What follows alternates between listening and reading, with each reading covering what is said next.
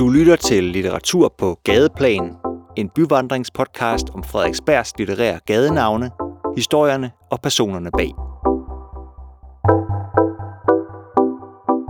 I dette afsnit en samtale mellem litteraturformidler Heidi Dahl og bibliotekar Michael Bak.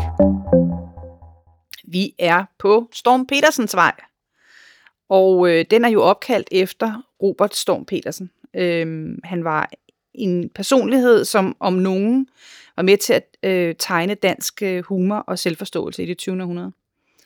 Øhm, han havde talrige striber om livet, og den måde, som han ligesom blev en del af dansk identitet og kulturarv på, var, at hans værker handlede om at være menneske, og om hvordan vi agerer i forhold til hinanden.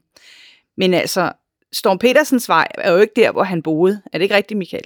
Jo, det er korrekt.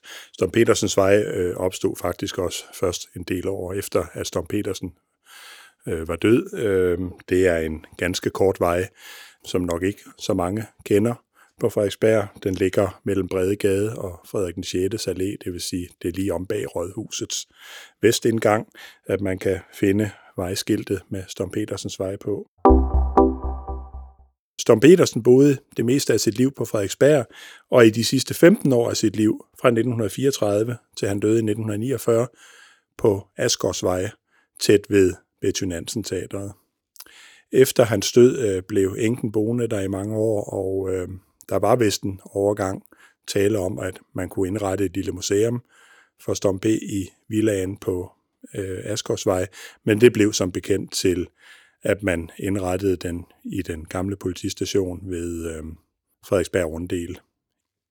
Da man så indrettede museet til Storm Petersens ære, lykkedes det heldigvis at genskabe nogle af hans rum og miljø op på første salen af museet. Mm. Og der kan man blandt andet se hans store pibesamling.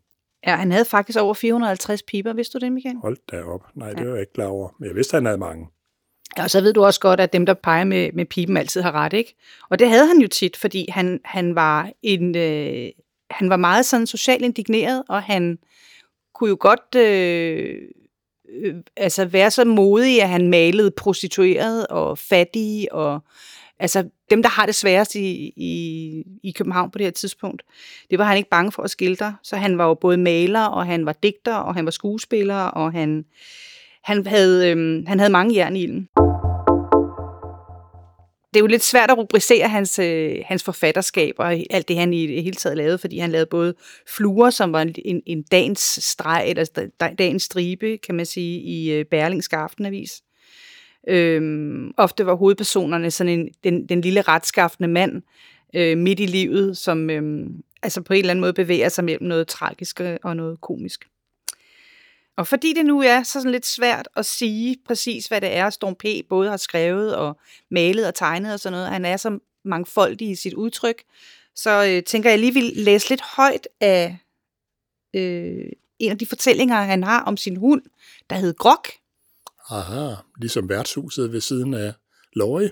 Ja, det kan godt være, det er opkaldt efter det. Det er virkelig en god antagelse. Nu læser jeg lidt.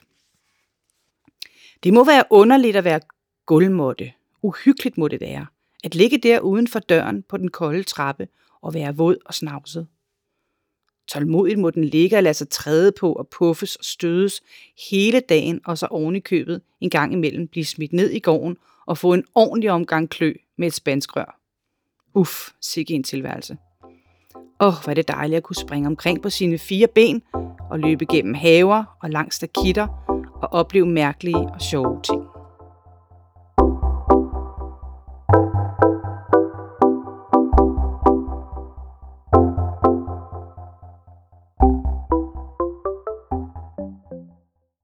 Denne podcast blev produceret af Biblioteket Frederiksberg.